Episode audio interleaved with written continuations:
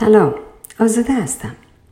چند روز پیش تولدم بود و بازم مثل هر سال که تولدم میشه نمی‌دونستم باید سالی که ازش گذشتم رو به عنوان سنم اعلام کنم یا سالی که واردش شدم. یادم میاد تا حدود 23 سالگی همیشه داوطلبانه عددی که تازه وارد شده بودم رو اعلام می‌کردم. ولی بعد از اون همیشه مشکل داشتم و به نوعی چانه زنی می کردم تا نمره کمتر رو قبول کنم و به بقیه بقبولونم. حالا امسال هم نمی‌دونم بالاخره باید بگم رفتم تو 58 یا اینکه چون 58 رو تموم کردم باید بگم 59 سالمه. خلاصه چند روز پیش هم مشغول چانه زنی با خودم و اعضای محترم خانواده بودم که صدای دیلینگی از کامپیوترم منو به خودم آورد. یادم افتاد که معمولا پیام های فیسبوک وقتی که می‌رسه این صداهای عجیب غریب رو از خودش در میاره. رفتم سراغ کامپیوترم و متوجه شدم تعدادی از دوستای خوب فیسبوکم تولدم رو به هم تبریک گفتن. نشستم پای کامپیوتر رو تا جایی که ممکن بود به تک تک پیام ها پاسخ دادم و از اینکه به یادم بودند و برای ارسال پیام تبریک به من وقت گذاشته بودند تشکر کردم. یادم افتاد به دوستی که چند روز پیش تعریف می‌کرد. وقتی برای خرید وارد یه مغازه ایرانی میشه خانمی رو می‌بینه که چهرش براش خیلی آشنا بوده. می‌گفت هرچی به مغزم فشار آوردم نشناختمش. ولی می‌دونستم یه جایی دیدمش. خلاصه می‌گفت از کنار اون خانم رد شدم در حالی که توی مغزم به شدت داشتم دنبال چهرش و دلیل آشنا بودن اون چهره میگشتم. ظاهرا بعد از تلاش بیوقفه این دوست عزیزمون به خاطر میاره که این خانوم یکی از دوستای فیسبوکشه. می‌گفت تازه متوجه شدم که خیلی هم با هم رفیقیم. می‌گفت یادم اومد که کلی هم برای هم قلب قرمز و دست گل و خنده های قلتان و اینجور شکلک ها رد و بدل می‌کنیم. و خلاصه توی فضای مجازی کلی به قول معروف برای هم لاف میتره کنیم می‌گفت هر دومون به قصه هایی که میگذاشتیم و عکس هایی که پست می‌کردیم عکس های بسیار مناسب نشون میدیم. به طوری که من همیشه از اینکه چنین دوست خوبی پیدا کرده بودم احساس بسیار خوبی داشتم. ولی امروز وقتی این دوست خوب فیسبوکم رو از نزدیک دیدم و متوجه شدم که هیچ کدوم همدیگر رو نمی‌شناسیم کمی جا خوردم. پیش خودم گفتم یعنی این همه وقتی که ما توی فضای مجازی با هم و برای همدیگه گذاشته بودیم همش بیفایده بود.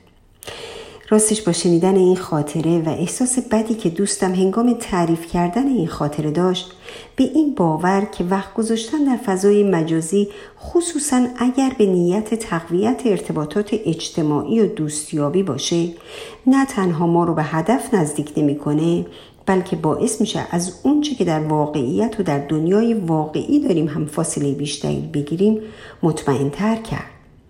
ما با وقت گذاشتن با دوستای مجازیمون در واقع زمانهایی که فرصت ایجاد ارتباط با دوستان واقعیمون بوده رو از دست دادیم. اون چه دوستی ها رو عمیقتر و پایدارتر می‌کنه زمانهایی که با هم می‌گذاریم. با هم و به هم میخندیم. به درد دلهای هم گوش می‌کنیم و با هم خاطره می‌سازیم.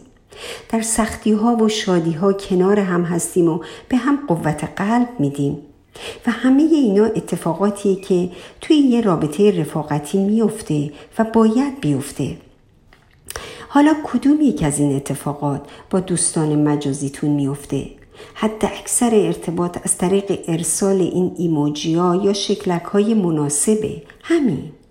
و بعد جالب اینجاست که متناسب با پیشرفت فرهنگ فضای مجازی نوع دلخوری ها و مورد قضاوت قرار گرفتن ها و قضاوت کردن هامون هم به گونه تغییر کرده. یعنی مثلا اگه حواست نباشه و شکل قلب یا لایک رو برای پستی ارسال نکنی حمله بر بیتوجهی و بعضا باعث قطع رابطه با اون فرد میشه. تعداد قلب هایی که میفرستی اهمیت پیدا می‌کنه و کلی از روابط شکننده در اثر استفاده غلط یا نابجایی از این شکلک ها شکننده تر و خرابتر میشه. از طرف دیگه این روزها فضای مجازی وسیله شده برای به رخ کشیدن اون چه داریم به کسانی که اون چیزها رو ندارن. حتی اگر منظوری نداشته باشیم بعضی وقتها. خندیدن هامون سفره های پر از غذاهای لذیذ و رنگارنگ مسافرت های پیاپی والدین و فرزندانی خندان و تر و تمیز و حرف شنو. قافل از اینکه این عکس ها فقط لحظه های داشتن های اون افراده و نه زندگی واقعی و دائمی اونها. بعد یادم افتاد به نتیجه تحقیقی در این زمینه که نشون می‌داد اگر از فضای مجازی به صورت وسواسی و بیش از حد استفاده بشه باعث ایجاد و افزایش استراب، افسردگی، ADHD یا مشکلات تمرکز و توجه و بیش فعالی، تقویت رفتارهای وسواسی، پارانوید و همچنین افزایش احساس تنهایی میشه. راستش. نتیجه این تحقیق کاملا با تجربه شخصی من زمانی که با افراد مختلف حرف می‌زنم هم خیلی مطابقت می‌کنه. چرا که از اونجایی که ما معمولا فقط لحظه های خوبمون رو با دوست های مجازیمون به اشتراک می‌گذاریم اگر اون دوست ها و حتی یکی از اونها در همون مورد خاصی که به اشتراک گذاشته شده شرایط خوب و شادی نداشته باشه باعث غم و گاهی هم تولید استراب درش میشه. فضای مجازی رفتار مقایسه کردن رو که رفتاری کاملا مقایر با تمام شیوه های تربیتی صحیح هست رو تقویت می‌کنه و برای همین هم باعث افزایش افسردگی و استراب در افراد میشه. بعد پیش خودم فکر کردم. درسته که وقتی پستی می‌ذاریم و اون پست مورد توجه قرار می‌گیره و کل شکلک های قشنگ و تشویق کننده براش فرستاده میشه باعث خوشحالی ما میشه. و درسته که تشویق های مجازی باعث افزایش انگیزه ما در وقت گذاشتن بیشتر در فضای مجازی و در نهایت باعث تقویت اعتیاد به فضای مجازی در ما میشه. ولی در واقع اتفاق دیگی که میفته اینه که اولا در کنار این هزاران لایک و تشویق ممکنه دلهایی رو هم شکسته باشیم و تعدادی از دوستان مجازیمون رو هم غمگین و ناراحت کرده باشیم. و نکته مهمتر این که ما می‌تونیم به جای وقت گذاشتن در این فضا وقت مفیدمون رو صرف معاشرت با دوستان واقعی که وجود واقعی دارن بکنیم.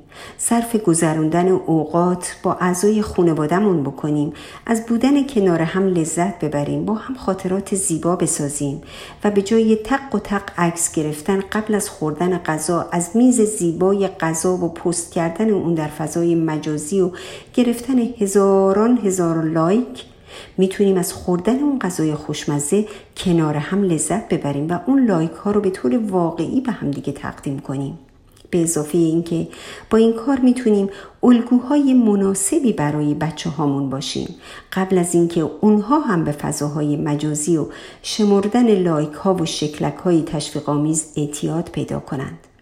با آرزوی تقویت روزافزون مهارت های کلامیمون و ریشهکن شدن انواع افسردگی ها و استراب های ناشی از استفاده بیرویه از اینترنت و مشارکت در فضاهای مجازی تا فکر بلند بعدی همه شما عزیزان شنونده های فکرهای بلندم رو به خدا می سپارم خدا یار و یاورتون باد.